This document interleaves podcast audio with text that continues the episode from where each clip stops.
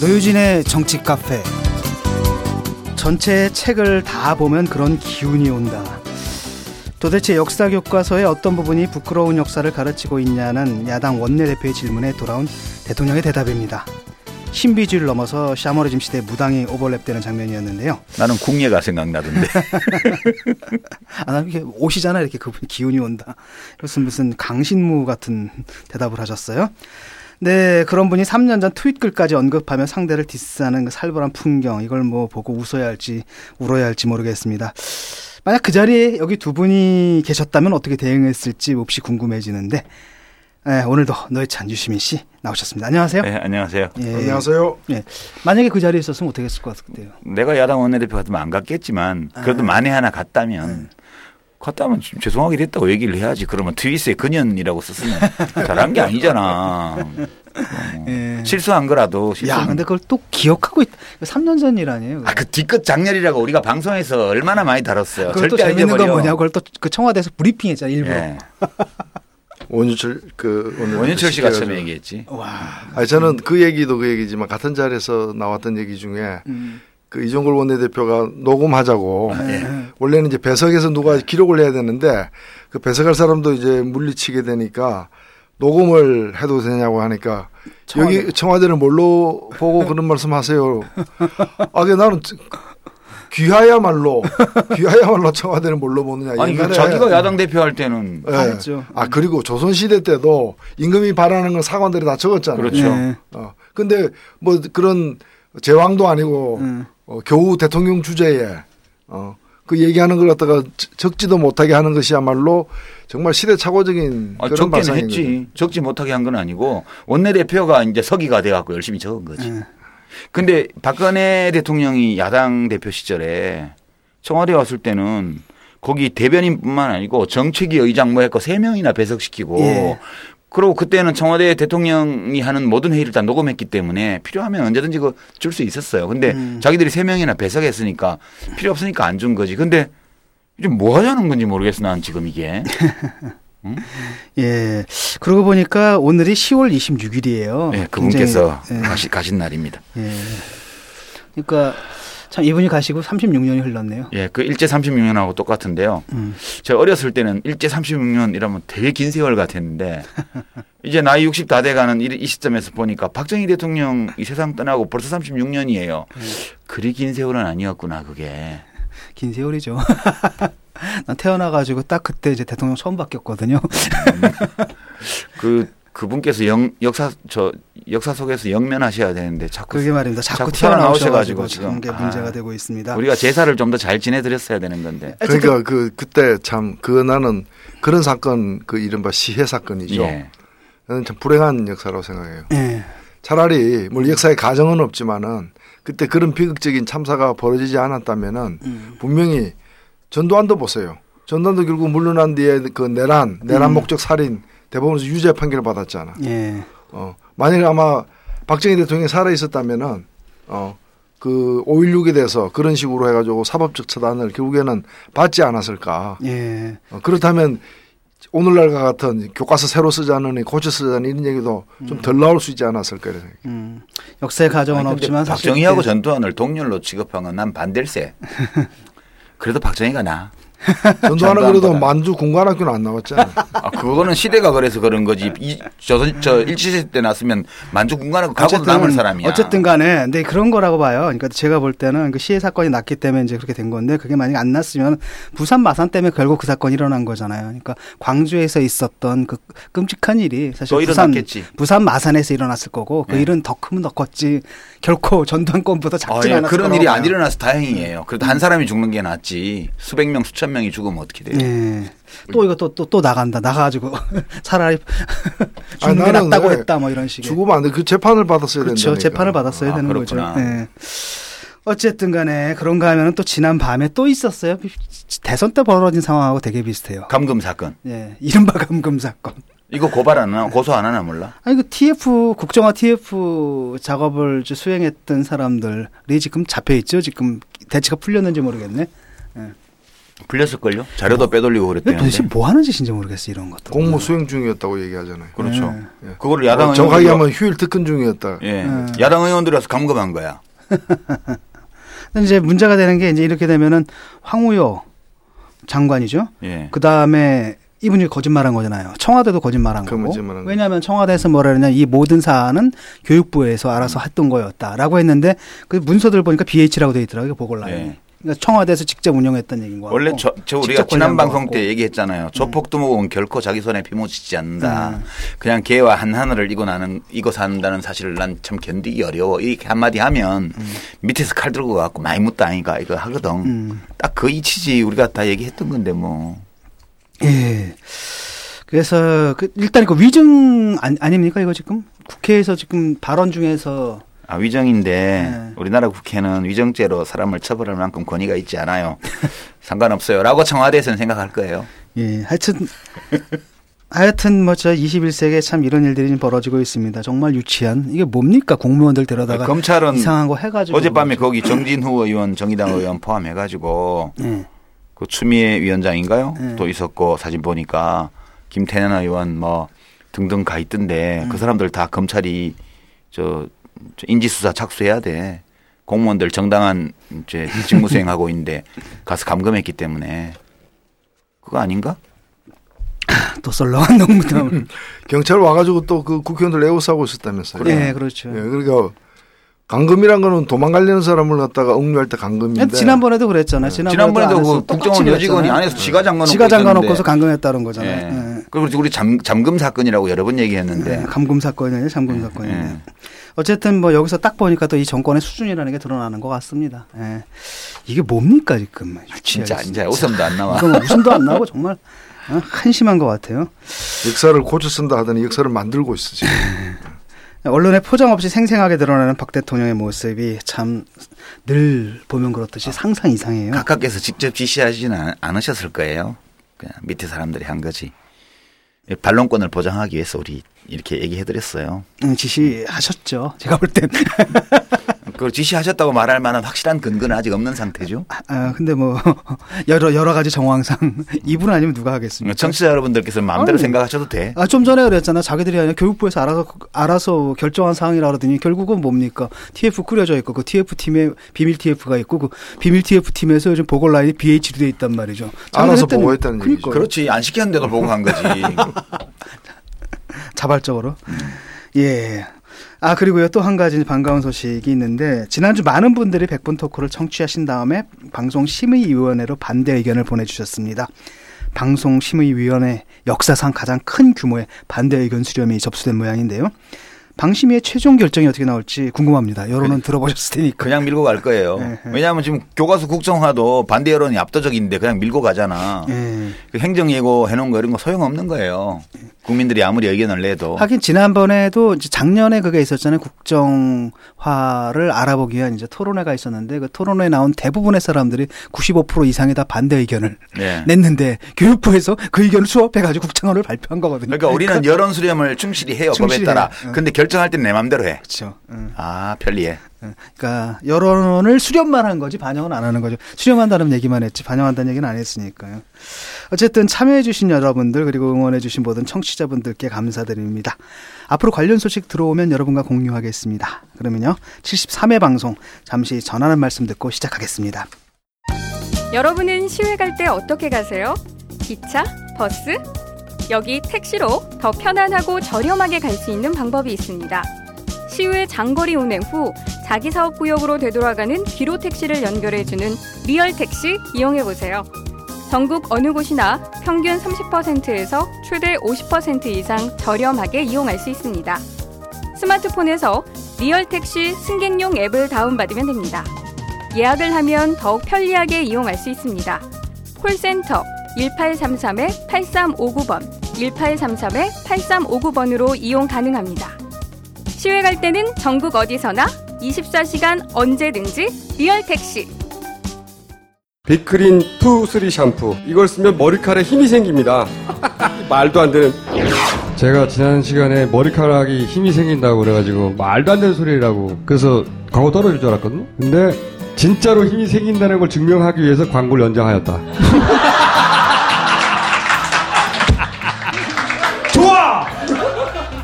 그럼에도 많은 분들이 구매해 주셨습니다. 그리고 구매 후기를 통해 인정해 주셨습니다. 딴지마켓 재구매율 53%에 빛나는 빅그린 투쓰리 샴푸 23일 후 변화가 없으면 100% 환불해드리겠습니다. 지금 바로 딴지마켓에서 확인하세요.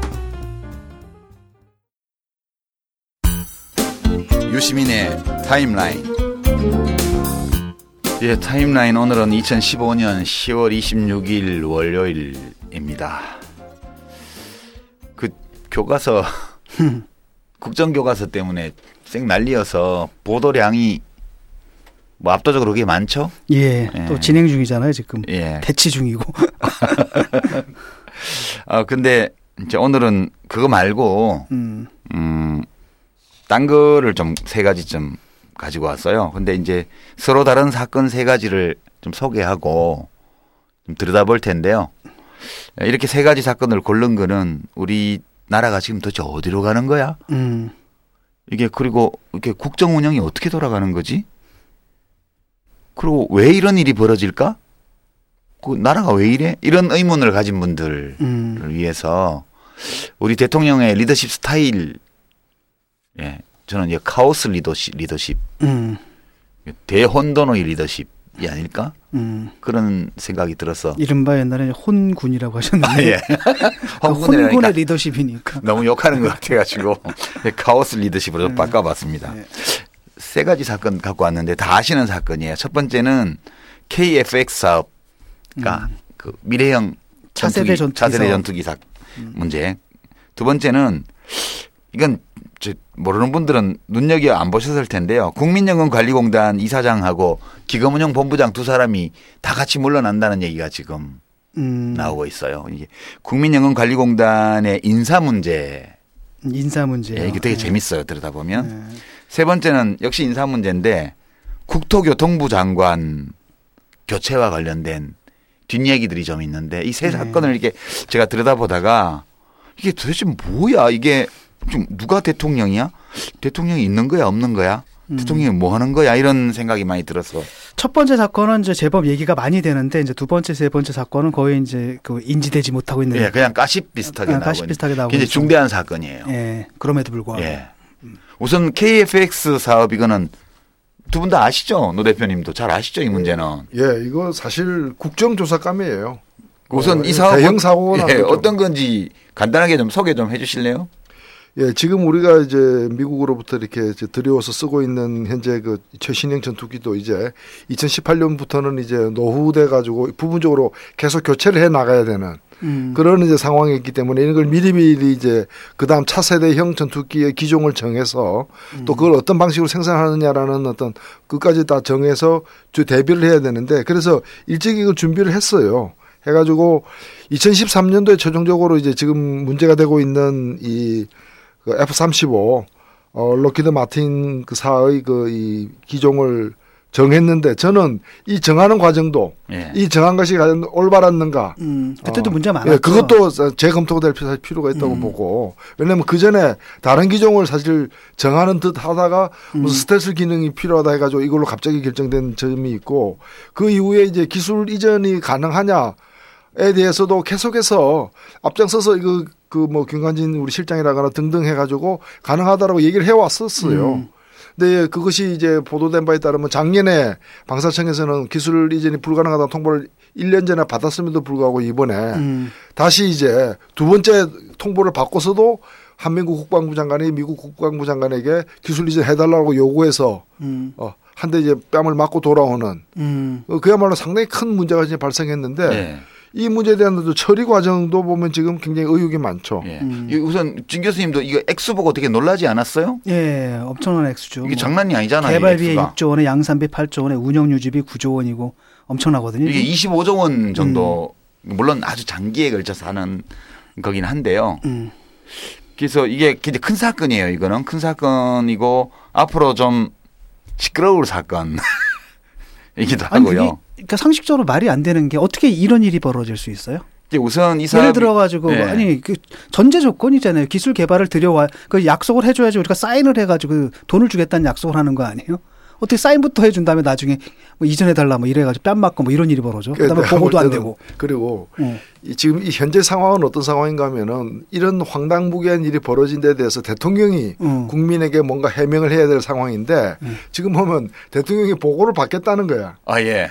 그럼 본인은 뭐 그, 그거 알지도 못하고 이제까지 뭐 했냐 이거죠. 그러니까 사실은. 아 자기 또 제왕적인 거니까 자기는 항상 정치 논리 위에 계세요 이분은. 그래서 저리로서 산자와 죽은 자를 심판하러 하시는 분이지.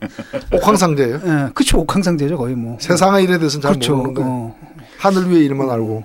예, 이게 참 묘한 건데 작년 이맘때까지만 해도 뭐 특별한 문제가 없는 것처럼 보였어요. 이제 2013년도에 부터 이제 논의하기 시작해서 2014년 3월 달에 어, 이게 이제 로키트 마틴의 F-35A를 도입하기로 음. 하고 이제 그 기술 지원을 받아서 그 이제 미래형 차세대 전투기를 우리가 직접 개발하기로 음. 그렇게 하고 이제 뭐 앞으로 개발할 한국형 전투기의 모양도 이제 그림으로 이렇게 그려하고 음. 쌍발기 스타일의 뭐 항공기라 해서 언론의 보도도 굉장히 크게 됐습니다. 근데 아까 노 대표님 말씀하신 것처럼 이 선정 과정에서 좀 무슨 문제가 있었어요. 이게 나중에 진짜 국정조사를 해봐야 되는데 우리가 이걸 발주한다고 이제 하니까 방위사업청에서 전 세계의 전투기를 생산하는 big 3가 다 응모를 그렇죠. 하는 게 당연하죠. 유로파이터도 오고 뭐. 예, 그러니까 F15. 미국의 보잉사 여기가 음, F15 15 SE 음. 기종이죠. 록히드 마틴이 F35A. 음. 그다음에 유로파이터에서 타이푼이라는 음. 전투기 모델 이 세 개가 입찰을 했죠. 근데 원래는 보잉을 단독 후보로 선정을 했어요. 그렇죠. 그때 예. 그랬는데 이게 엎어졌어요. 예, 이제 기술 이전을 보잉이 약속을 했거든. 음. 이 핵심 기술을 이건 하겠다고. 근데 김관진 지금 청와대 안보실장이 음. 그때 국방장관이었어요. 그래가지고 방위산업추진위원회 이제라는 게 있는데 여기에 에 이제 국방부 합동참모본부 공군 방위사업청 뭐 국방과학연구소 국방연구원 이런 관련 이제 그 국가기관들이 다 참여해서 하는 위원회인데 여기에서 김관진 국방장관이 회의를 주재 했는데 스텔스 기능이라고 그래서 적 레이더에 탐지 안 되는 기능이 음. 있어요. 이 스텔스 기능이 없다. 음. 이렇게 해서 단독으로 올라와 있던 보잉사를 부결시켜 버렸어요. 이제 그런 직후에 그럼 우리 차세대 한국형 전투기에는 그 이른바 이 요구되는 작전 성능 ROC라고 그래요. 여기에 스텔스 기능의 비중을 확 높입니다. 기준에. 그렇게 되면서 이 스텔스 기능이 뛰어나다는 이유로 록히드 마틴의 F-35A 이 기종을 이 방위산업추진위원회에서 2014년 3월에 작년 3월에 최종적으로 차기 전투기 모델로 선정을 하게 됩니다. 석연찮죠. 그렇죠. 느낌은 뭐냐면은 이거 F30 그러니까 F35를 뽑기 위해서 기, 기준 자체를 바꿨다라는 거죠. 그러니까 애초에 처음부터 그런 기준으로 냈었으면 괜찮은데 그러니까 중간에 좀 기준을 바꿔가지고 다른 걸 뽑은 거란 말이죠. 뭔가 석연치 않은 거죠. 예. 어.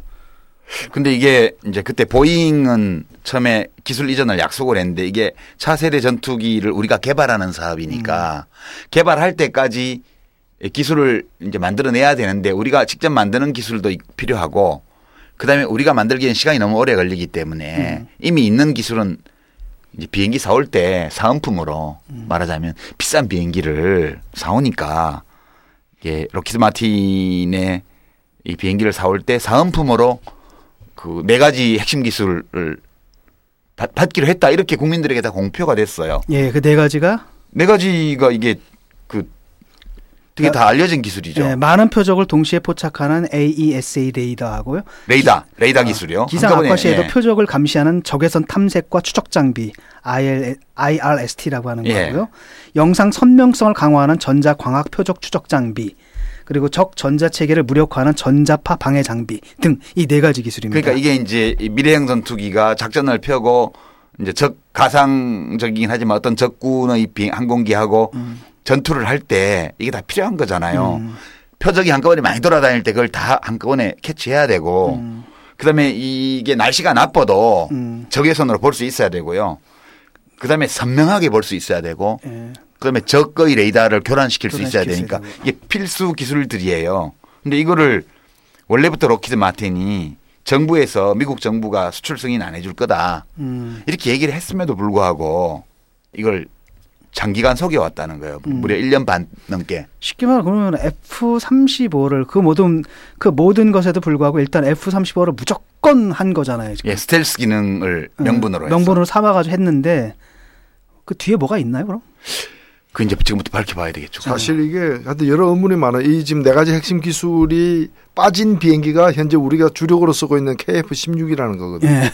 어. 그러니까 이미 이게 네 가지 기술이 없는 비행기는 우리나라 들어와 있는 거예요. 그렇죠. 들어와 있는 건데 우리가 이제 그럼 이제 새로운 어떤 이런 이제 핵심 기술이 있는 비행기를 사더라도 이 사는 조건이 기술은 이전이 안 되고 완제품만 들어오는 경우도 있을 테인데 음. 우리로서는 기술 이전 받는 게 훨씬 중요하기 그렇죠. 때문에 예. 이런 걸 가지고 경쟁을 붙여 가지고 해야 되잖아요. 원래는 사은품 때문에 물건을 음. 선택한 거예요. 음.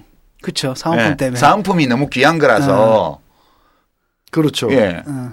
그래서 지금 미국하고 저기 미국이 이스라엘하고 음. 일본에다가는 이 어, F-35A를 갖다가 완제품을 파는 게 아니고 현재서 공동 생산하기로 했다는 예. 거예요. 음. 그 과정에서 기술은 자연히 넘어, 이제 넘어가는, 이제 넘어가는 거죠. 근데 음. 우리는 못 믿으니까 음. 못 믿으니까 어, 공동 생산하지는 않겠다. 그러면 기술 이전이라도 해줘야 되는데 기술 이전도 해줄 뜻이 원래부터가 없다. 없었던 건데 무슨 사유로 그런 상태에서 선정을 했으며 또 그걸 속여왔는지. 음. 예. 그런데 말 못할 그 사연을 이제 밝혀야 될 때가 된 거죠. 이게 지난번에 예, 박근혜 대통령이 미국 방문할 때 이 얘기가 나왔잖아요. 음. 기술 이전 문제에 대해서 뭐좀 음. 받아야 된다, 어찐다. 음. 그런 언론 보도가 나왔는데 그게 이미 안 된다는 것이 1년도 더 전에 음.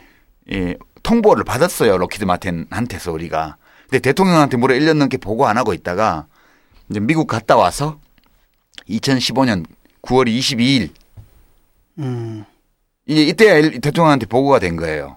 그래서 이번에 대통령이 미국 갔다 오고 나서 그 책임을 물어가지고 청와대 외교안보수석 주철기 씨를 경질했어요.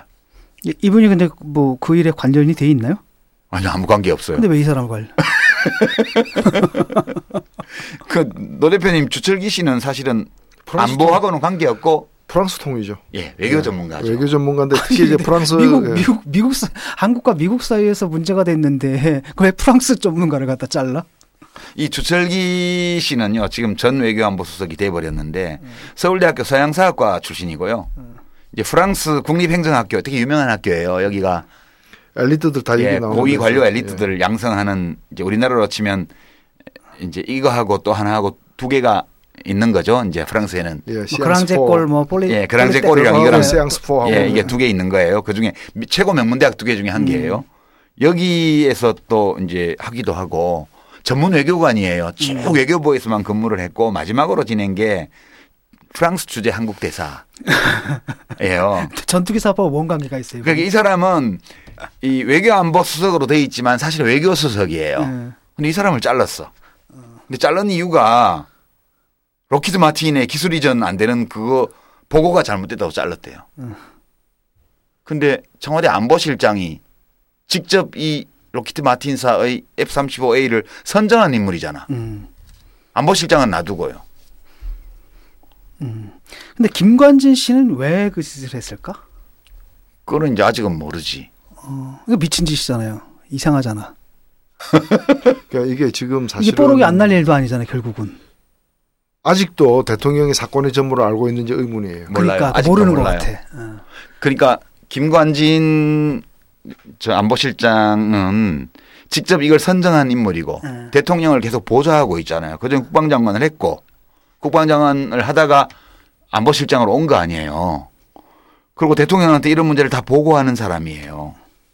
그런데 문책을 하는데 실제 책임자는 내버려 두고 이 업무와 아무 상관없는 외교안보 수석을 앞에 안보 수석이라는 이름도 같이 붙어 있다는 이유로 음. 자른 거거든. 음. 대통령은 모른다고 봐야죠, 이 경위를.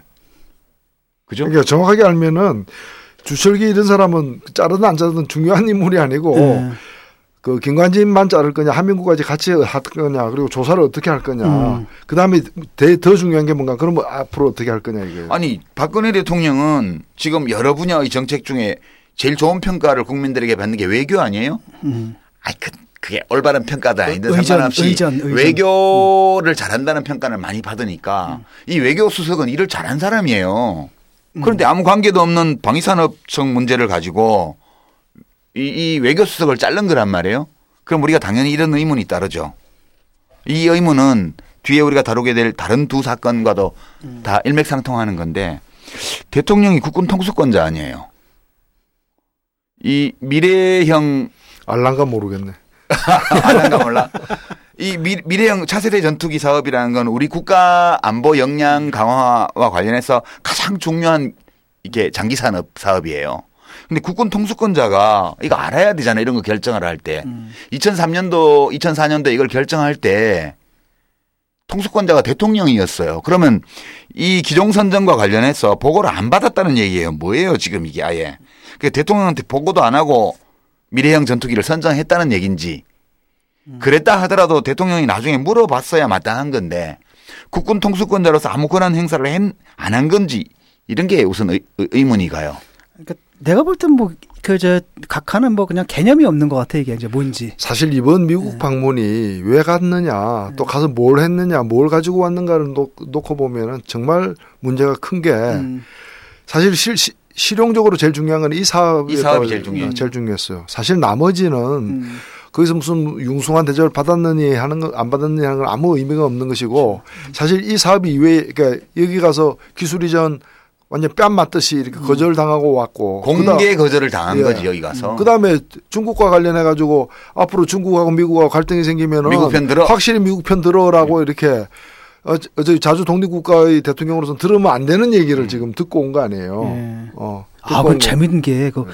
그, 미국 그, 저, 기자가 질문하잖아요. 네. 그러니까 중국 가가지고, 그, 뭐, 뭐 걔네들하고. 음. 그 사이에 앉아가지고 푸틴하고. 미국에 대해서 무슨 메시지를 주려고 음. 한 거냐. 했더니 질문 요지를 파악 못해. 네, 못 알아들었죠. 쉽게 말하면 너 가서 뭔 짓 한 거야? 우리한테 뭐야? 이거잖아요. 따지는 음. 거잖아. 난 모르겠는데. 그거 그러니까 아주 엉뚱한 얘기는 북핵이 어쩌고저쩌고 막 이러는 걸 딱 보니까 이게 무슨 하, 좀 네. 심하지 않나? 그건 어, 하여튼 이 국군 통수권자로서 이 권한 행사를 했다면 한 대로 문제, 음. 안 했다면 안 한 대로 문제예요 지금. 또 하나의 의문은 만약 대통령이 지금이라도 이 전후 상황을 정확히 파악했다면 음. 어째서 주철기 외교안보 수석을 문책을 했을까? 김관진 안보실장이 아니고. 그런 것 같지 않아요? 이렇게 보면 이분이 이렇게 딱 이렇게 뭐랄까 패거리라 그래야 되나? 이렇게 이렇게 믿는 사람들 굉장히 좁잖아 인사극에. 네. 안 자르는 것 같아 진짜 이렇게 둬야 될 사람은. 아 지금도 대통령이 섰고 있는 거 아닌가? 속나? 아니 나는 이 사업을 관장하고 있다는 어떤 표식이 없어요. 예. 어. 제대로 관장하고 있는지 아닌지 우리가 알 수가 없어. 이게 위험한 상황이네. 음. 왜 안보와 관련해서 일종의 유고 상태에 있는 거지. 그렇죠. 예. 음. 그럼 무통령 상태 비슷하다는 무통령. 거예요. 음. 국방과 관련해서는. 음. 그, 일단 KFX 사업은 그 자체로서 앞으로 국정조사라든가 뭐 여러 가지가 요구되는 사안이에요, 이게. 그렇습니다. 남겨놓을게요. 일단 네. 여기서 우리가 제가 이제 문제로 삼은 거는 국군 통수권자인 대통령이 이 중대한 국방과 관련된 의사결정에서 참여한 흔적이 없다. 음. 그리고 지금도 모르고 있는 것 같다, 진상을. 음. 따라서 적어도 이런 이 분야의 업무와 관련해서는 대통령이 없는 것과 비슷한 상태인 것 같다. 음. 이 얘기를 하는 거예요. 어디 계신가 음. 이제 예. 소재 파악이 안 되고 있다. 두 번째는요. 국민연금관리공단 기금운영본부장 인사 문제인데 우리 정치 카페는 되게 국가적 현안을 다루는 데인데 왜 이렇게 작은 문제를 갖고 왔냐 그러실지도 음. 모르겠어요. 혹시 보도에서 얼핏 보지 않으셨어요? 이 문제? 아, 저못 봤어요. 그냥 보지도 못했어요. 아예 관심을 안 가졌어요. 갈아치우려고 하는데 아마 버티고 있는 사람도 있고 음. 그, 런거 아니에요? 대충 그렇게 이해하셨어요. 예, 예. 근데 이게 훨씬 복잡해요. 내용을 들여다보면. 어. 먼저 경위를 좀 말씀을 드리면 최근에 국민연금관리공단의 이사장이 최광이라는 분인데요. 음. 이분을 복지부에서 물, 나가라 이렇게 얘기를 했어요. 음. 그러니까 이제 최광 이사장이 나 못 나가. 음. 그랬죠. 예. 근데 그렇게 된 이유가 그 국민연금 기금 국민연금 관리공단은 국민연금 기금 국민연금의 보험료를 걷고 음, 그걸 운용을 하잖아요. 예, 운용을 하고, 뭐 그다음 지급하는 일을 하는 사람 음. 하는 기관이잖아요. 여기서 핵심적인 사업은 국민연금 기금 적립금을 운용하는 게 음. 제일 중요한 업무예요. 고급 업무예요. 나머지는 돈을 걷고 돈을 내주고 이런 일상적인 업무고요. 그렇죠. 그래서 전략적으로 보면 기금 운용이 제일 중요한 사업인데 이 일의 실무 책임자가 기금 운용 본부장이에요. 음. 이게 국민연금관리공단의 랭킹 넘버 투예요. 음. 이사장이 넘버 원이고. 음.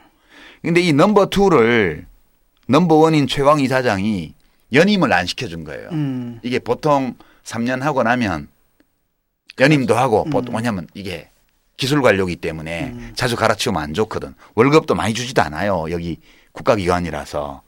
그 말하자면 펀드 매니저 대장 역할을 하는 사람이어서. 근데 이 사람을 연임을 최광 이사장이 안 시켰는데 그냥 안 시킨 게 아니고 보건복지부에서 연임시키라고 했는데. 아 거부한 거네 한 네. 명이네. 왜? 지난번에 그 제일모직 합병 사건. 네. 그때 말 안 듣고 이제 연금관리공단 얘기 안 듣고 뭐 독자적으로 정부하고 내통해서 움직이고 그러지 않았어요? 예, 그랬죠. 그때 예. 언론에 보도된 거는 음. 이재용 씨가 그 제일모직과 삼성물산 합병 주주총회를 앞두고 홍만선 국민연금기금 관리공단 기금운용본부장을 만났다. 음. 요게 작은 기사로 난 적이 있어요. 그때 음. 제가 그거 보면서 큰일 났다 그렇게 생각을 했어요. 사실 만나면 안 되는 관계죠. 절대 안 되죠, 만나면. 그렇죠. 음. 만나면 절대 안 되는 관계 왜 그런지를 말씀드릴 텐데 그것 때문에 최광희 이사장이 뿔난 거예요. 아. 뿔나가지고 보건복지부에는 이 사람을 연임시키라고 보건복지부에서 그랬는데 왜냐하면 보건복지부 장관이 이 대통령한테 제청해서 대통령이 이 국민연금관리공단 이사장을 임명하는 거고 이사장이 기금운용 본부장을 추천해서 음. 장관이 오케이 해서 임명하는 자리거든 원래. 음. 근데 이 기금운용 본부장을 보건복지부에서 연임시키라고 했는데 안 시켰단 말이에요. 그 보건복지부에서는 그러니까 니 나가 이렇게 된 거야. 음. 그거 웃기잖아요. 이사장이 본부장보다 위에인데 본부장 인사 문제를 가지고 이사장을 나가라 그랬단 말이에요. 음. 근데 나가라 그래도 안 나가고 이 사람 아직 임기가 남았어요. 이제 네. 아직 2년도 안 됐기 때문에 지금 재작년 재작년 5월에 이 사람이 부임했단 말이에요. 최강 씨가. 음. 그러니까 안 나가 난못 나가 이렇게 버틴 거예요. 음. 좀 시끄럽다가 결국은 그러면 홍한선이도 자르고 너도 나가라. 예, 니도 나가 이렇게 된 거예요. 그래서 음. 지금 둘 다 나가게 생겼어요. 음. 홍한선 씨는 다음 달 초가 임기 만료고 그리고 차 차기 그 업무를 볼 후임자가 올 때까지는 계속 근무를 하게 규정이 돼 있어요. 음. 그래서 지금 이사장하고 국민연금관리공단 이사장하고 기금운용 본부장 랭킹 넘버 넘버 투가 다 그만두게 생긴 거예요. 음. 이재용 사건 이상하죠. 때문에 네, 이재용 사건 때문에 지금 뭐가 문제가 된 것 같긴 한데 네. 그 사건의 본질이 뭡니까? 네. 그, 그 사건 본질을 좀, 좀 이따 얘기하고 그래서 오늘 두 사람에 대한 얘기를 좀 네. 해볼게요. 이 최광이라는 분 되게 재밌는 분이에요. 이분은 34대 보건복지부 장관을 했고요. 이게 김영삼 정부 말이에요. 음. 그리고 고전에는 조세연구원장도 했어요. 그런 다음에 참여정부 때는 국회 예산정책처장 이때 이제 국회가 한나라당이 다수일 때여가지고 국회 예산정책처를 새로 만들면서 미국처럼 미국도 이런 기구가 있죠 국의회에 예, 예. 우리도 이제 그렇게 하자고 해서 만들면서 한나라당이 이 사람을 일로 모시고 온 거예요. 그래고 야 2년 정도 예산 정책 처장을 하면서 끈끈이 정부의 정책에 대해서 비토하는 보고서를 냈던 사람이에요. 음. 그 다음에 이명박 정부 때는 수도 분할 반대 국민운동 본부 그 세종시 반대하는 거 여기 공동 대표도 지냈고요. 2013년 5월 달에 국민연금관리공단 이사장이 온 거예요. 그러니까 보건복지부 장관 출신인데 34대 산하기관 기관장으로 왔으니까 사실 이게 좀 이례적이긴 하죠. 음. 근데 장관 지낸 사람이잖아. 예, 지금 마지막 이 사람 처신은 굉장히 강직하게 하는 거예요. 강직하다기보다는 건조를 부리는 거지. 네. 아니 그러니까 아니 일탈 행위를 한 거는 기금운용 본부장이. 예. 근데 이제 이 홍한선 본부장은 어떤 사람이냐? 이 사람은 대구고등학교 출신인데요. 한양대 경제학과 나오고 음. 최경환 기재부 장관하고 고등학교 동기예요. 음. 진짜 믿는 구석이 있지. 쭉 하나은행에 있었고요. 하나대투 그다음에 이제 하나은행 부행장을 지냈고요. 삼성물산과 제일모직 합병 주총을 눈앞에 두고 이재용하고 회동한 사실이 언론에 보도가 됐습니다. 음. 그러니까 한마디로 말하면 이사장을 엿먹인 거지. 음. 이사장 제껴놓고 보건복지부 제껴놓고 음. 기재부 통해서 최경환하고 등등 통해서 청와대하고 직거래하면서 아. 기금 운용을 했다는 뜻이에요. 그러니까 누적된 불만이 이 이재용과 회동한 것 때문에 터진 거예요. 최강 씨 입장에서 보면. 아. 최강 이사장은 우리 학원 성격은 성향은 완전 다르지만 되게 건조가 있는 사람이에요. 아까 경력 속에서도 제가 말씀드렸지만. 이게 이게 사실은 이제 기금 운영이라든지 이런 것들이 보건복지부 차원에서 얘기가 돼야 되는데 예. 국립연구관리공단 뭐 이런 차원에서 얘기 되는데 이게 이게 저 최경환 이게 통해 가지고 기재부 또 그 위로 뭐 청와대로 뭐 이래 가지고 사선으로 네. 움직인 거네. 그럼 비선으로 네. 움직인 거지. 비선으로 움직여서 이재용까지 만났으니까 열받아 버린 거고. 근데 기금운용 본부장은 실무 책임자잖아요. 네. 이 기금운용 본부를 그 본부장이 마음대로 운영하는 게 아니고 어이 본부장은 실무 책임자고요. 음. 그 국민연금기금 운영위원회에는 보건복지부 장관이 위원장이에요. 음. 그다음에 당연직으로 이사장도 음. 들어와 있고요. 국민연금관리공단. 음. 그다음에 5개 경제 관련 부처의 그 장관들도 차관들도 들어와 있고요. 음. 그다음에 에, 가입자 단체를 비롯해서 민간 단체의 대표들도 일곱 명이 들어, 들어오고 이렇게 해서 전체적으로 한 반반 정도 정부와 민간이 음. 함께 구성을 해서 거기서 결정을 해야 될 예, 여기에서 이제 제가 그때 위원장을 할 때 그걸 정해 줬는데 처음으로 5년 후의 국민연금 기간의 그 기금의 자산이 음. 5년 후에 뭐 현금 얼마, 뭐 국공채 얼마, 뭐 주식 얼마, 주식 중에서도 국내 주식 얼마, 해외 주식 얼마 이 비중을 딱 정해져요. 5년 후에는 자산이 이런 상태에 있어야 된다. 그게 이제 중기자산 배분안이라는 건데 그걸 만들어줘서 그 틀 안에서 지금운영본부장이 운영하는 거고요. 근데 의결권 문제 있잖아요. 이번에 이재용 씨 만난 게 이게 제일모직하고 삼성물산 합병권인데 음. 이 삼성물산의 주식 가치가 저평가되어서 합병 비율이 잘못됐다라는 지적이 계속 있어 왔잖아요. 음. 여기 찬성할 것인가 반대할 것인가 문제가 됐는데 음. 국민연금이 국내에 상장 기업의 주식을 워낙 많이 갖고 있기 때문에 국민연금의 의결권 행사 전문위원회랑을 만들어 놨어요. 음. 물론 여기 의무적으로 여기 물어봐야 되는 건 아닌데 중요한 사안은 이 의결권 행사 전문위원회를 소집해서 위원회에서 논의를 하고 외부 전문가의 자문도 받을 수 있도록 해놨습니다. 음. 전혀 안 했거든요. 지들이 그냥 알아서 한 거네. 끼리끼리. 지들이 끼리끼리 알아서 한 게 아니라 지금 국민연금관리공단 이사장이 엿먹이고. 그러니까. 그다음에 국민연금 의결권 행사 전문위원회 따시키고. 따시키고. 본부장 혼자 가서 이해 당사자인 삼성물산 제일모직 합병의 주동자인 이재용 씨를 만나서. 뭔 얘기 했냐는 거예요. 음. 그러고 가서 찬성해 준 거거든. 음. 그러니까 국민연금기금의 의결권 행사를 갖다가 스스로 포기하는 그렇죠. 이를 갖다가 정치적 판단하에 등과 이재용을 위해서 의결권 행사해 준 거 아니야? 포기한 게 아니고 의결권 행사를 했어요. 찬성으로요. 아 그러니까 예. 아, 이게 제대로 안 했다는 거지. 제대로 안 하고 이 합병을 갖다가 이제 도와줬다는 거죠. 그렇죠. 그렇죠. 예. 아니 도와줄 수도 있어요. 음. 그게 올바른 판단이. 근데 이 의사 결정을 누가 해야 되냐 하면 음. 원래는 의결권 행사 전문위원회 논의를 바탕으로 해서 그 국민연금관리공단 이사장하고 보건복지부 장관이 관련 부처와 청와대의 의견을 물어가면서 정부의 입장으로 결정을 했어야 되는 중대 사안이었어요. 이거를 그런데 일개 기금운용 본부장이 재벌 총수를 만나 가지고 이야기하고 와서 찬성표를 찍어준 거 아니에요. 그러니까 이거는 공권력을 음. 사유화한 거나 다름이 없어요. 절차 없이요. 법적으로 의무화된 절차는 아니지만 이 정도 국민적 관심사가 되었던 사항이고 음. 국민연금 기금의 운영 수익률과도 관련되어 있는 양쪽 주식을 다 일부 가지고 있기 때문에요.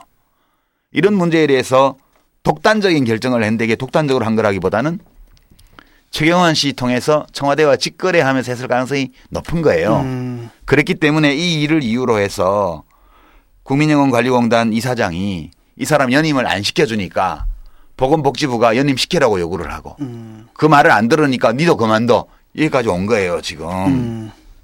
근데 재밌는 거는 7월 14일 날 추총이 끝나고 나서 국민연금 의결권 행사 전문위원회가 열렸어요. 그래서 여기서 열받은 거예요, 위원들이.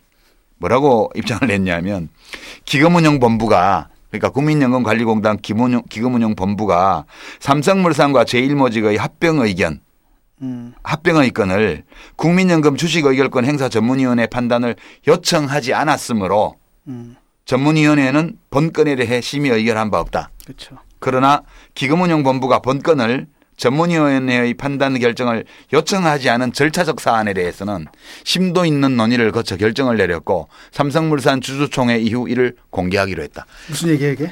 그러니까 니네 우리한테 안 물어보고 한 거 잘못된 거야 이 입장을 낸 거예요. 음. 이, 이 의결권 행사 전문위원회는 진짜 전문가들이 모여 있는 데거든. 음. 그러니까 모든 법적으로 규정되어 있는 활용할 수 있는 의사결정 절차를 다 무시하고요. 해버린 거예요. 예, 네, 직거래를. 동기인 최경환 네. 통해 가지고 저 청와대 저 이재용으로 연결되는 네. 라인이 그냥 비선 라인이 그냥. 그래, 그리고 이제 국민연금 기금의 의결권 행사 전문위원회에 운영 지침이 있는데요.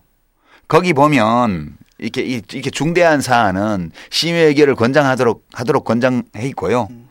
그다음에 그 의결권 행사를 하는 것도 마음대로 하는 게 아니라 기준이 있어요. 음. 그 기준표에 보면 34번에 합병 및 인수는 사안별로 검토하되 주주 가치 훼손이 있다고 판단하는 경우 반대한다 이렇게 돼 있습니다. 이번 경우는 합병 비율이 잘못돼서 거의 명백하게 주주 가치의 훼손이 있었던 경우거든요. 음. 그럼 이런 경우에도 반대하지 않을 수 있는 그 예외 조항은 열어놨는데 그거는 주식 매수 청구권을 확보하자고 하는 경우에만 예외로 해놨어요. 근데 여기 해당 안 되거든요 이번 건은. 그러니까 명백히 여러 관련된 규정들을 살펴보면 음. 규정을 위반하면서 절차를 다 무시하고 결과적으로 이제 국민연금이 이제 국민들이 낸 돈인데 그렇죠. 그것을 운영을 갖다가 국민들한테 손해가 되는 방향으로 한 거잖아요. 그렇죠. 네. 삼성물산 주식. 그렇죠. 삼성물산. 그렇죠.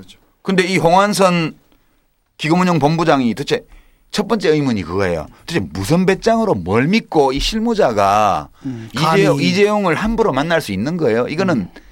이렇게 만나면 안 되고요. 그 국민연금관리공단 이사장도 직접 만나면 안 돼요.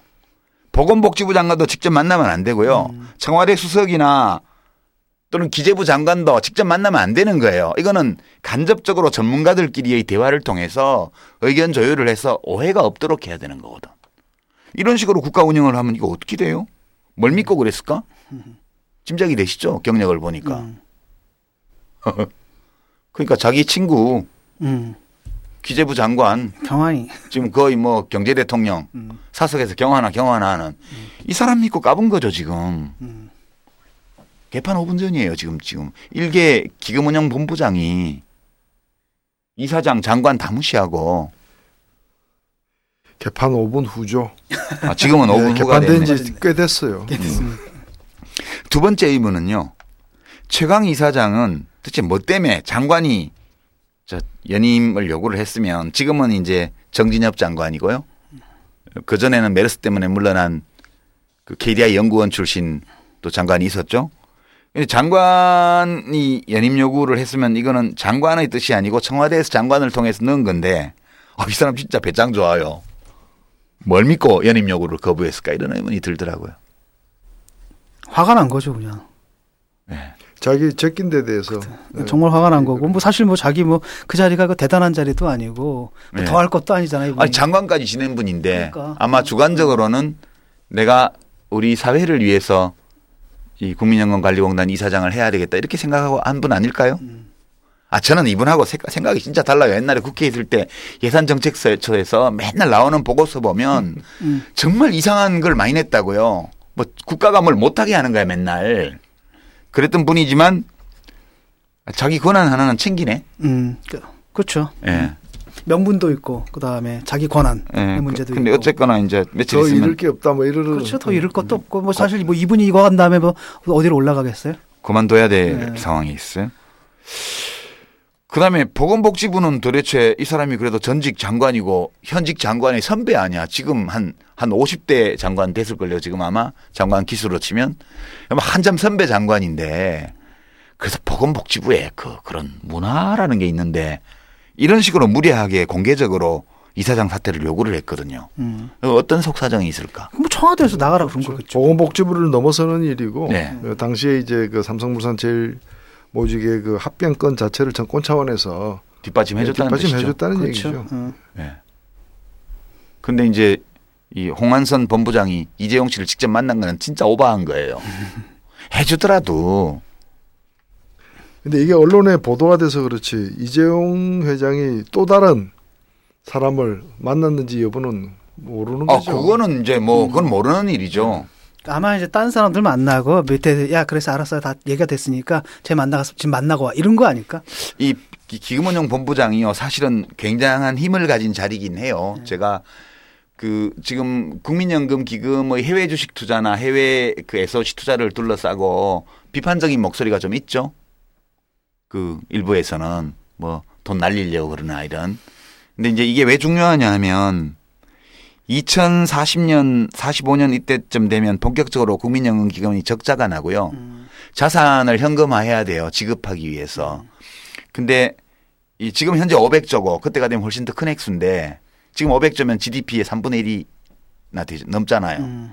그러니까 굉장히 큰 액수여서 이거를 다 국내에 놔두면 이게 SOC에 갖고 있던 주식으로 갖고 있던 뭐든 점유비가 너무 커서 음. 나중에 이걸 현금화할 때 국내 그 자산 시장이 혼란 정도가 아니라 아주 그냥 폭락하게 돼 있어요. 음. 그래서 국민연금 기금의 자산 중에 상당 부분을 우리하고 경제 사이클이 들은 다른 외국에다가 외국 자산으로 보유를 해야만 돼요. 음. 이것 때문에 이제 해외 투자 몫을 굉장히 늘리는 쪽으로 이제 2000년, 2007년 그때부터 이미 자산 배분안을 정했고 그 미국의 유명한 투자 회사들 뭐 크레딧 스위스 뱅크나 이런 데들한테 돈을 많이 맡기기 시작했거든.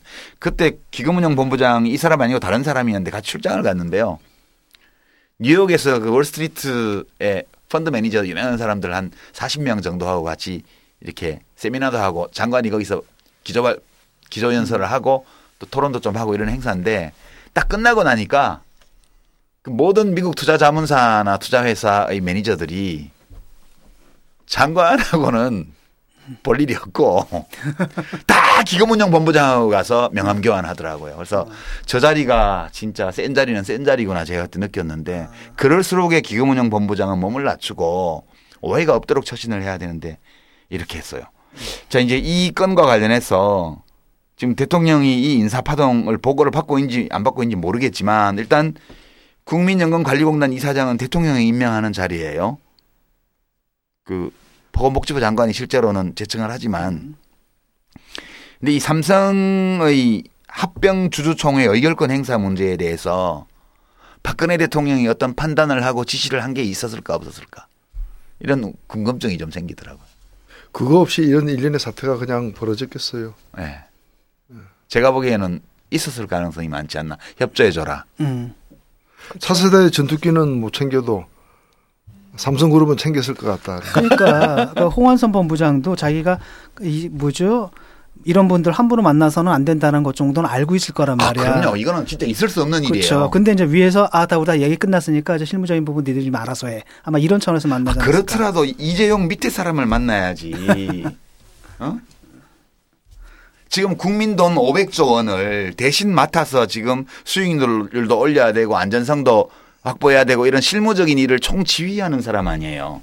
그 저는 보면서 야 이거는 국가 기강이 허물어져도 보통 허물어진 게 아니다 이게 도대체 음. 뭐 하는 짓이냐 이게. 그 기금운용본부장이 만난 거는 정말 그 있어서는 안 되는 일인데 이걸 서슴없이 한 것은 그만큼 믿는 구석이 있는 구석이 있다는 얘기죠. 음. 확실히 있기 때문에 그런 거 아니에요. 음. 예, 이, 여, 이제 이 사건을 보더라도 야, 이, 이 일종의 하극상 이 예, 일상화되어 작은 있고. 인사 문제가 아니라 굉장히 큰 문제네요, 이게. 큰 문제예요. 네. 이게 사실은 뭐 장관, 총리 정도 되면 국민들이 관심이 많은데 사실 장관, 총리가 누가 되냐가 나한테 미칠 영향보다는 국민연금 기금 운영 본부장이 일을 어떻게 하느냐가 사실 더 중요할 수도 있는데 이건 지금 대형 참사예요. 인사 문제치고. 음. 좀뭐 소감이 어떠세요? 이거, 이거 노 대표님도 자세히 안 들여다보셨죠? 예. 이건 보도됐을 음. 때. 엄청난 배경이 사실 있는 거네요. 음, 이제 알았습니다. 음. 이, 이걸 보더라도 지금 국정 운영이 완전 개판 5분 후다. 생각이요.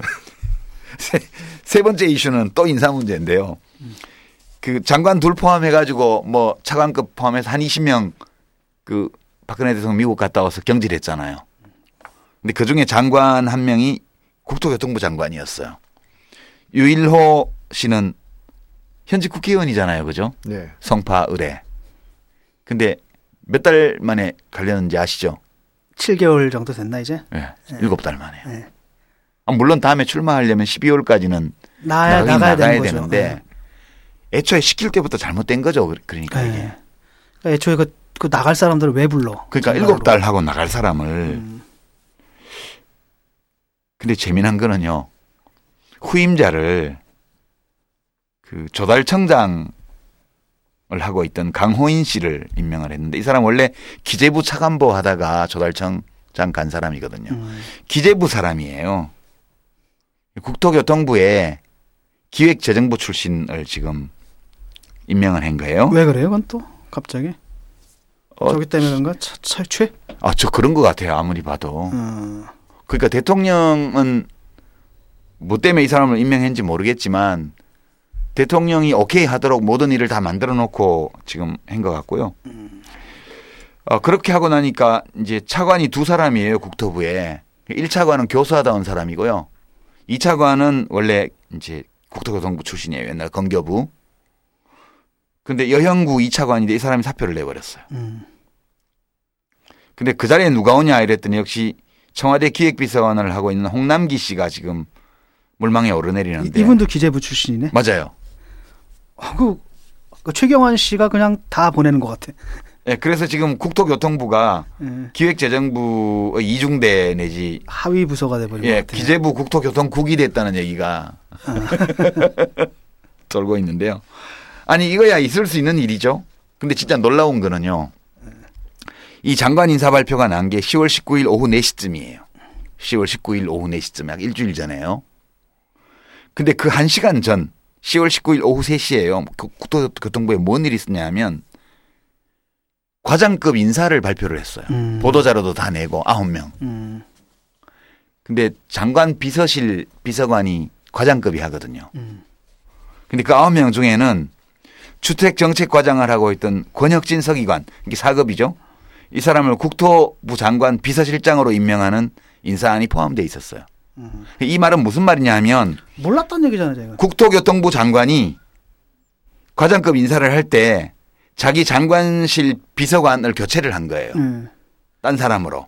그걸 사인을 했어요. 이제 그, 그 전날 사인했거나 그날 아침에 사인했을 거예요. 오후 3시 발표로 보면 그날 오전에 음. 장관이 최종 결재를 했을 가능성이 많아요. 근데 한 시간 뒤에 청와대에서 국토교통부 장관 교체 발표가 나왔고 그러니까 본인은 모르고 했다는 얘기잖아요. 그러니까 보도 자료까지 다 낸 인사 발령이 이게 다 취소가 됐어요. 음.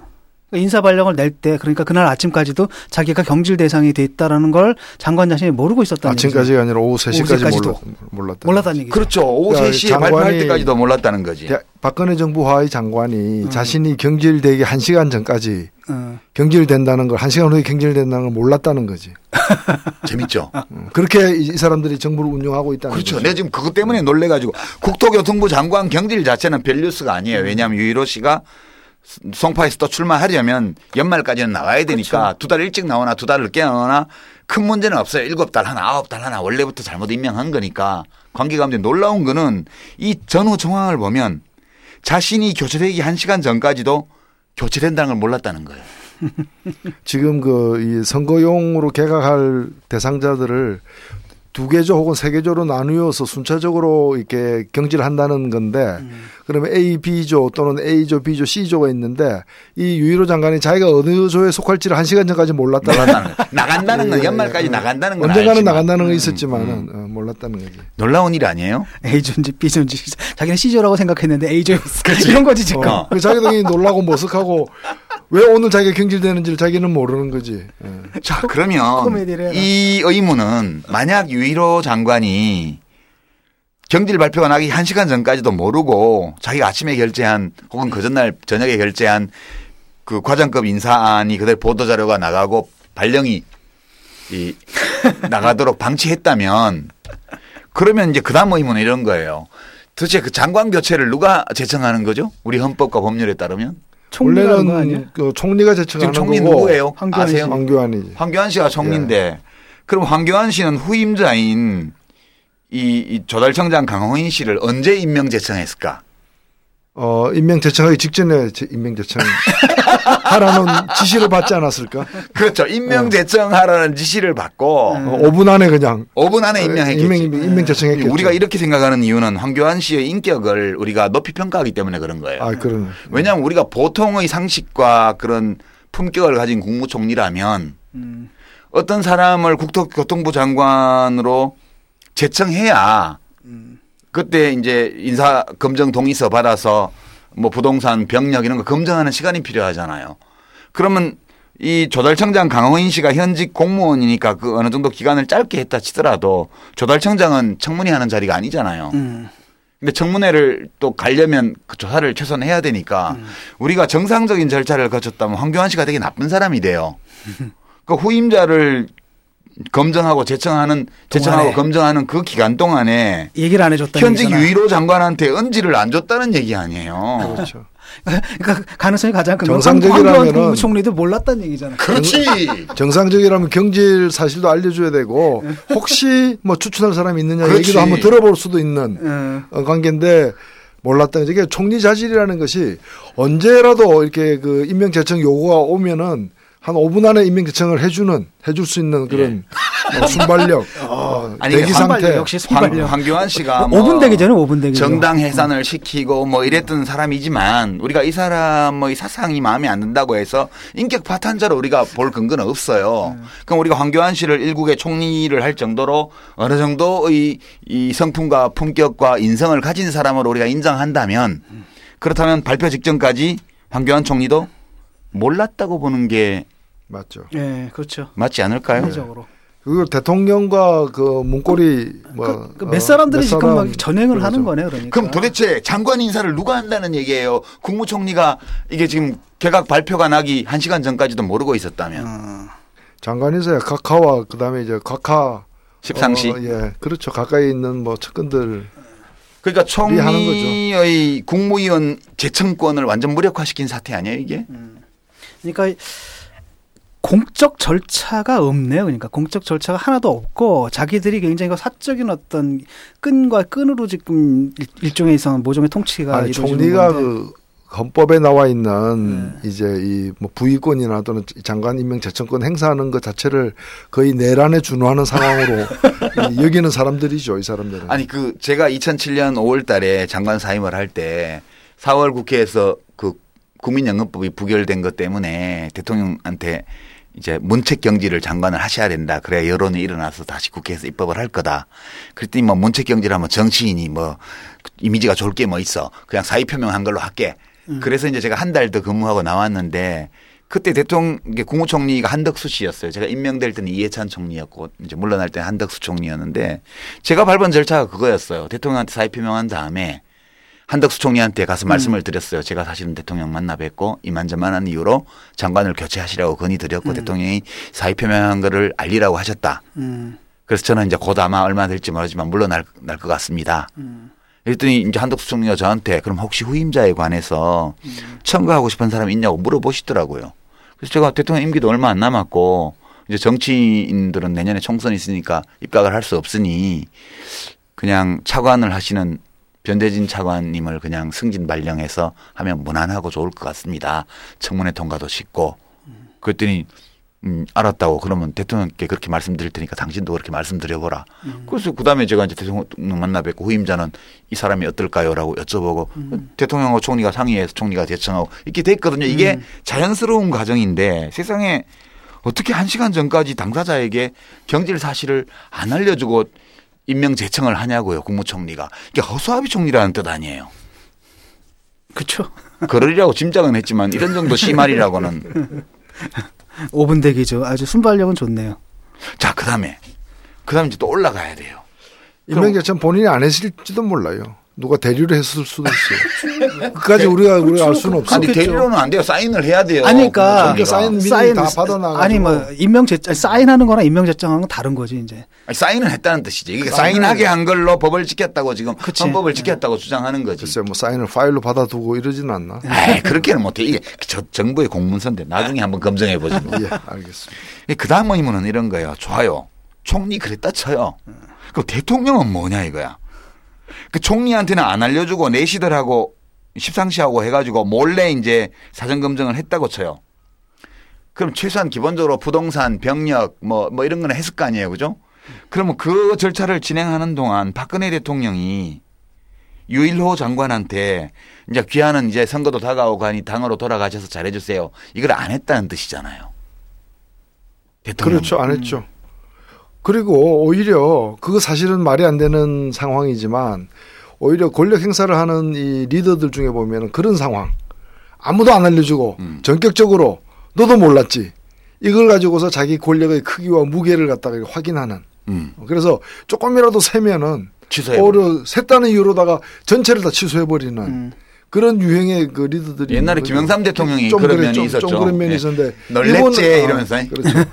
이분이 특히 그게 강하다는 거 아니에요. 어. 그러니까 좋게 해석한 거고 좋게 해석하면 그런 거고요. 그냥 장관 인사도 대통령이 사실 그냥 별로 관여하는 안 하는 거 아닐까?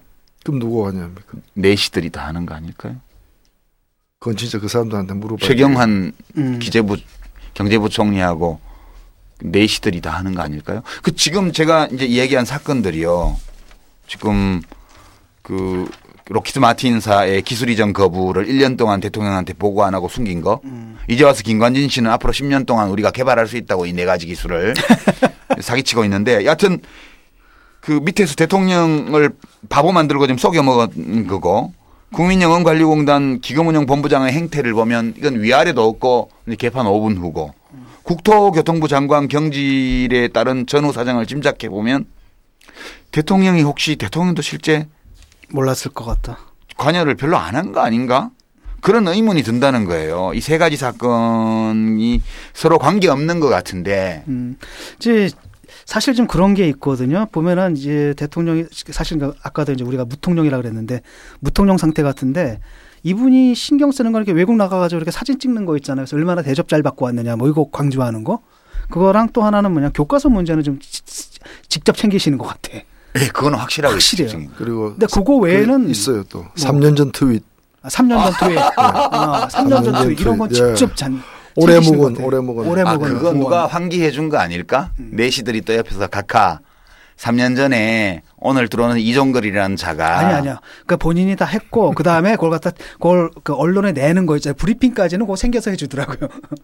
그리고 그러니까 실질적으로 국가를 운영하고 통치하고 이런 부분들은 안 하고요. 약간 공주님 스타일 있잖아요. 이렇게. 그러니까 아버지 제사 지내는 거. 네, 그렇죠. 제사 지내는 그것만 하고 나머지는 어떤 알 수 없는 세력에 의해서 국정이라는 게 공식적인 절차와 상관없이 이루어지고 있다는 걸 보여주는 거죠, 지금 이게. 음. 제사 그, 얘기하니까 교과서 국정교과서 안 만드는 조건으로다가 종로 오가에 그 종묘 있잖아요. 예. 그게 그 위패를 모시게 우리가 좀 허용 타협을 하면 안 될까? 그 타협만 된다면 좋죠. 종묘에 예. 뭐 위패 하나 뭐 추가하는 거야 뭐 예. 크게 돈 드는 일도 없는 거고 예. 제사 한번 크게 지내면 되니까. 근데 전체적으로 보면 이제 지금 이 세 건만 제가 들여다봐서 그런데 이 카오스 상태 같아요. 지금 국정 운영이. 음. 어젯밤에 그 아까 우리가 모두에 잠깐 얘기를 하긴 했지만 그 국정화 T, 에, TF의 네. 비밀 아지트 뭐 국제 대학인가 뭐 비밀 예, TF 그러니까 우리가 박근혜 대통령이 만기 칠남형이다. 뭐 그다음에 뭐 국무회의나 이런 대통령 국정보고회 이런 데서 꼼꼼하게 아주 작은 것까지 하나씩 챙긴다고 해서 평가를 그렇게 언론에서 많이 했는데 만기 칠남이 아니고 일기 칠남 아니에요? 아버지 제사 모시는 것만 자기가 칠남하고 그렇죠. 나머지는 사실은 대통령이 뭘 하는 것 같은 착각만 하도록 밑에서 그러니까 하고 그 가오스 리더십이라는 게 가오스 리더십이에요. 그러니까 가오 세울 때만 리더십이 발휘되고 나머지 진짜 리더십이 필요한 데서는 리더십이 실종 상태. 아니 사실은 제가 볼 때는 리더십이. 이렇게 아예 그냥 이쪽으로 그냥 개념이 없는 것 같아요. 그러니까, 그러니까 텅 빈 거 있잖아요. 이렇게 순수하신 순수한. 음. 음. 아, 아니, 그러니까, 그러니까 순수하기 때문에 아니 자기가 뭘 좀 알면은 좀 기분 나빠서 들어가잖아 아까 그분처럼 이거 뭐야 내가 모르는 사람 왜 이런 짓 했어 어. 근데 이것도 아니잖아 그냥 그냥 아예 딱 비어 있고 이걸 갖다 그 밑에 있는 이른바 이제 우리가 십상시라고 불렀던 어, 어떤 알 수 없는 어떤 이 세력들이 막 하면서 공적 라인들 다 무력화시키면서 지멋대로 지금 하고 있는 상황이잖아요. 어젯밤에 그 교과서 비밀 TF 음. 그 아지트가 발각이 되어서 또 이제 잠금 사건이 음. 발생했잖아요. 근데 누가 제보했을까요? 야당 의원들한테? 그 내부에서 누가 했겠죠? 보니까 그 사실만이 아니라 문서도 좀 같이 그러니까 이게 TF 팀 내에서 뭔가 누가 왜냐하면 이게 감출 수가 없는 게 그 뭐그 손들 보니까 뭐 그냥 뭐 국장 뭐 이런 사람들인데 이런 사람들 불러가지고 어떻게 뭐 보안이 유지가 되나? 아 이제 그 충북대 사무국장은 음. 교육부의 그 고참과장 음. 야, 이, 이, 이 국장급 승진하기 전에 과장 때 일을 일이 되게 많아요, 과장. 중앙부처의 과장들 또는 팀장들이 일이 제일 많은데 몇 년간 혹사 당하고 나서 지방에 있는 국립대학교 사무국장으로 가서 한 3년 정도를 쉬는 거예요, 원래. 왜냐하면 지방 국립대 사무국장으로 가면 현안이 막 빨리 돌아가는 게 없고 음. 또 교육부와 그 국립대의 연결 통로로서 교육부하고 의사소통을 책임져주는 음. 자리라서 대접도 되게 잘해줘요. 음. 그러니까 여기 과장 근무할 때는 과장도 바쁠 때는 직접 복사기 만지고 하는데 음. 거기 가면 복사기 만지면 큰일 난다고요. 음. 학교 직원들이 아 국장님 사무국장님 무슨 무슨 음. 복사기를 막 난리가 나요. 음. 중앙부처에서 온 분이기 때문에 그래서 쉬러 가는 자리인데 그 쉬는 사람을 불러 올려 가지고 지금 일을 시킨 거 아니에요. 음. TF를. 근데 저기에 지금 몇십 명이 사무실을 출입한 걸로 보이는데 비밀 유지가 될 수가 없어요. 그렇죠. 저게. 어. 이게 무슨 최고위급도 아니고 그래서 뭐 그냥 일반 공무원 황우여 장관이 정말 국정화를 하기 싫어서 찔렀다는 그런 밑도 것도 없는 소문이 여의도에 돌아다니고 있던데 네. 들어보셨어요? 아니요 들어보진 못했습니다. 어. 그분이 그 정도 그 뭐 이렇게 뭐가 있을 결기가 있는 분인가? 왜냐하면 이대로 가면 음. 국정화를 성사시킨 장본인으로서 역사에 남게 되잖아요. 음. 근데 뭐 실무자들은 뭐 충북대 사무국장 이런 분이 와서 하더라도 음. 그분들 이름이 오래오래 기억되는 건 아니거든. 요 음. 겨우 황우려 장관의 이름이 기록되는 건데 이걸 자기가 좀 싫다고 공개적으로 할 수도 없으니 이런 식으로 정보를 내보내라. 그 황우여 장관을 조사하도록 만드는 거지. 아니 그럴 개연성이 좀 있지 않아요? 아니 이래가지고 또 조사 받겠다 정말 이러다가 아니 그 개연성이 있는 거지 사극에 보면 그런 거 많이 나오잖아. 아니 개연성은 있어요. 개연성은 어, 있지만 개연성 있고 네. 그분이 하여튼 그 여러 가지 우려스러운 점이 많은 분이니까. 황당하고 우려되는 점이 많은 상황이 있거든 지금 황우리어 장관이. 뭐 우여곡절 있지 않을까요? 아, 예, 많은 우여곡절이 있고 그런 소문도 그럴 개연성이 있기 때문에 도는 거고 다른 한편으로는 사실은 공무원들이 여기 비밀 TF에 소집돼서 일을 하지만 어쩌다가 뽑혀서 왔다 하더라도 출신 성분도 조사하고 다 했겠지만 그래도 마음속으로는 그렇지 않지만 살아남기 위해서 겉으로 친박을 음. 위장하고 있었던 공무원이 거기 있을 수도 있잖아. 어, 그럼요. 그 교육부 차관만 하더라도 음. 교과서 국정화 반대론자여서 이번에 경질된 거 아니에요. 그렇죠. 이번에 잘렸죠. 어, 그런 유사한 어떤 생각을 가진 분들이 그 안에 얼마든지 있을 수 있죠. 황호여 장관은 그럼 B조 되는 거예요? A조는 지금 나갔고 유일호 장관. 원래 C조인데 B조 되는 건가?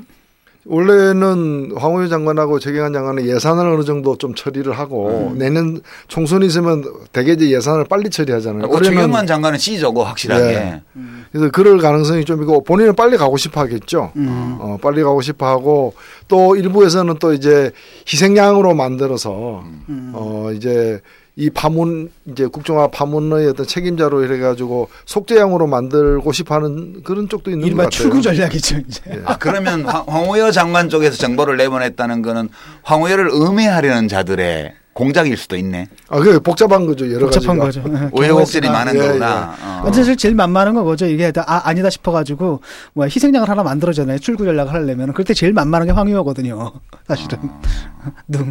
아 국정화를 안 하려고 아, 안할 안 할 경우에 제일 만만하게 황우여죠. 뭐, 그러니까 지금까지 문제가 이렇게 심각해지는 황우여 때문이고 음. 대통령은 아니다. 그렇죠. 아, 대통령 이미 말을 했는데 아니 대통령 뭐 기운이 온다며 전체를 읽어보면 어, 그럼 이제 국정화를 이게 호랑이 등에서 떼어낼 수가 없다니까 이제는 음, 이제 가는 수밖에 없는 거죠. 어, 당분간은 가게 어, 돼 있는 어. 거죠. 음. 대통령의 말을 갖다 얹히지 않았으면 이렇게 해보고서 빠질 수가 있는데 얹어버려가지고 아니 근데 이게 국정화 교과서 국정화라는 게 지금이 초기 국면이잖아요. 예. 이제 필진 구성이 되면 필진 공개하라 못하겠다. 그거, 그거 나올 거고 그러면 이제 필진이 누군지도 밝혀질 거라. 예. 그게 비밀 유지가 안 돼요. 그러면 이제 그 필진들이 과거에 뭔 짓을 했는지 다 나와서 또 싸움 날 거고. 예. 그다음에 내년 총선 거치고 이렇게 하면서 또 교과서를 썼다. 그러면 이제 시안 공개를 해야 될 거 아니에요. 내년 연말까지. 예. 그럼 그때까지 또 큰 문제. 그때 가면 또 시끄러울 거 아니에요. 네. 이게 이렇게 기술 냈는데 이게 맞냐, 뭐 음. 연도가 잘못됐다, 순서가 틀렸다, 뭐 또 나올 거 아니에요. 음. 그 교과서를 만들어서 배포했다 하더라도 교육 현장에서 선생님들이 부교재를 만들어 가지고 자 우리 진짜 우리 교과서에 이렇게 국정 교과서에 이렇게 서술되어 있는데 맞아, 이것이 올바른 서술인지 학생 여러분 함께 얘기해 볼까요? 이렇게 수업하면 잡아갈 거예요, 징계할 거예요, 어떻게 할 음. 거예요? 그래서 이 싸움이 끝이 없는 싸움이라서 이거를 출구 전략을 써서 나오기 위해서 일부러 흘렸다? 그럴 저는 지금 당장에는 그럴 것 같지가 않고요. 음. 음. 어 그럴 것 같. 뭐 지금 어떻게 그런 얘기를 해요? 음. 뭐 자기가 입으로 한 얘기들이 있는데 뭐 이, 알고 보니 내가 얘기한 국교과서는 역사 교과서가 아니었다. 뭐 수, 학 교과서였다. 이렇게 얘기하지 않는 다음에야 불가능한 일이 지금. 둘 중에 하나죠. 일단은 좀 이거 자체가 말이 안 되니까 이른바 이제 내부 고발자죠. 내부 고발자가 야당에다 찔러준 것일 수도 있고. 내부 고발자일 가능성이 제일 높죠. 그렇죠. 그 네. 그두 번째로는 이제 지들 내에서도 지금 이게 지금 이렇게 가서는 안 되는 거니까 왜냐 왜냐하면 이걸 가지고 총선이나 대선까지 끌고 가면은 적어도 수도권 지역에 있는 사람들 같은 경우에는 불리하다는 걸 알기 때문에 어떻게든 좌초를 시켜야 되니까 여권 내부에서 이렇게 흘렸을 가능성도 물론 있죠. 있죠. 예. 참 걱정이 돼요. 모르겠어요. 오늘 타임라인의 테마가 음. 박근혜 대통령의 카오스 리더십 혹은 뭐 무통령 증상 음. 이런 거를 다루는데 이제 만기 칠남은 거짓말이고 사실이 아니고 일기 칠남인데 아버지 제사 지내는 것만 음. 칠남하는 건데 일기 칠남 중에 핵심이 국정교과서잖아요. 근데 이것마저 박근혜 대통령이 마음먹은 대로 안 됐다. 그러면 대통령이 진짜 좀 걱정돼요 저는. 그나마 대통령이 있다고 우리가 느끼는 게 이 대목인데 이 대목마저 저렇게 밤에 감금 사건이 일어나고 내부 제보자가 나와서 밖으로 정보가 흘러나오고 이렇게 시끄러워지면 모든 곳에 대통령이 안 계신 상태가 되는 거 아닌가? 근데 일각에서는 이런 얘기도 있거든요. 솔직히 말하면 좀 다 실정이잖아요. 뭐 경제고 안보고 뭐 그러니까 모든 것들이 그냥 바닥을 지금 헤매고 있는데 바로 그렇기 때문에 총선에서 이런 게 이슈화가 되느니 차라리 그냥 국정 교과서 같은 게. 아, 그렇지. 좀 정권 심판하지 말고 어, 교과서 심판하자. 교과서 뭐 심판하자. 뭐 이렇게 하는 게 훨씬 자기들의 실정을 갖다 감추는데 뭐 나쁘지 않다 이런 분석도 있어요, 사실은. 에이, 그거는 그거는 말 좋아하는 사람들이 지어낸 말이지. 박근혜 대통령은 절대 그렇게 생각하실 분이 아니야. 그런 자그마한 선거에서의 손익 계산을 하면서 음. 국가 정책을 다루는 분이 아니야. 이분은 정말 자기의 소신에 따라서 역사적 사명감을 가지고 하는 거 아니에요, 이거? 네. 나름 이념 보수기 때문에 네. 합리적 계산이 잘 안 되는 분이죠. 네. 아니 뭐 KFX도 뭔지 모를 텐데. 아, 어. 우리가 좀 너무 모든 소신을 다 갖고 있는 건 아니에요. Yeah, she's not 필요한 사건만 있는 거지. 어. 자, 하여튼 이제 아직도 2년 넘게 남았기 때문에요. 이렇게 계신 듯 계시지 않은 듯 또한 계신 음. 우리 대통령의 리더십에 대해서 아직 2년 넘게 남았기 때문에 우리가 적응을 해야 돼요. 그래서 오늘 이 세 건을 소개해 드린 거는 굳이 대통령을 흠잡거나 놀려먹으려는 목적이 아니고 음. 이 실정이 사실관계가 이러함으로 이걸 못 바꿔요 우리가 대통령을 바꾸지 못하기 때문에 음. 대통령이 스스로 바뀔 리도 없고 그러니까 이렇게 이해를 하자는 취지에서 제가 갖고 온 거예요. 앞으로도 음. 많은 일들이 있을 텐데 이런 일들이 벌어지는 많은 경우에 대통령이 이렇게 잘못 판단해서 그렇다. 이렇게 일방적으로 비난하시지 마시라. 그냥 대통령이 안 계셔서 벌어질 일일 따름이다. 이렇게 그걸 설명해 드리려고 제가 오늘 이 세 가지를 가지고 나왔습니다. 예. 10월 26일에. 10월 26일. 예. 사실 10월 26일은 그분께서 영면하신 날인데 역사 속에서 편안히 영면하셔야 되는데 네, 자꾸 나오 자꾸 나오셔서 그렇거든요. 수고가 많으셨으니까. 예, 우리가 이제 마음을 모아서 오늘 36 주기 아니에요? 사구제를 드려야 되나? 우리가 이거 어떻게 해야 되나? 아니 36년이나 지나서 삼육제 이런 거 드려야 될 텐데 아. 부디 역사 속에서 연명, 영면하시기를 음. 바라는 마음으로 오늘 타임라인 정리할까 합니다. 말이 되는지는 모르겠지만. 예, 수고하셨습니다. 수고하셨습니다. 네. 건축주의 철학과 개성을 닮은 집을 추구하는 목조주택 전문기업 꿈꾸는 목수가 정치 카페를 후원합니다.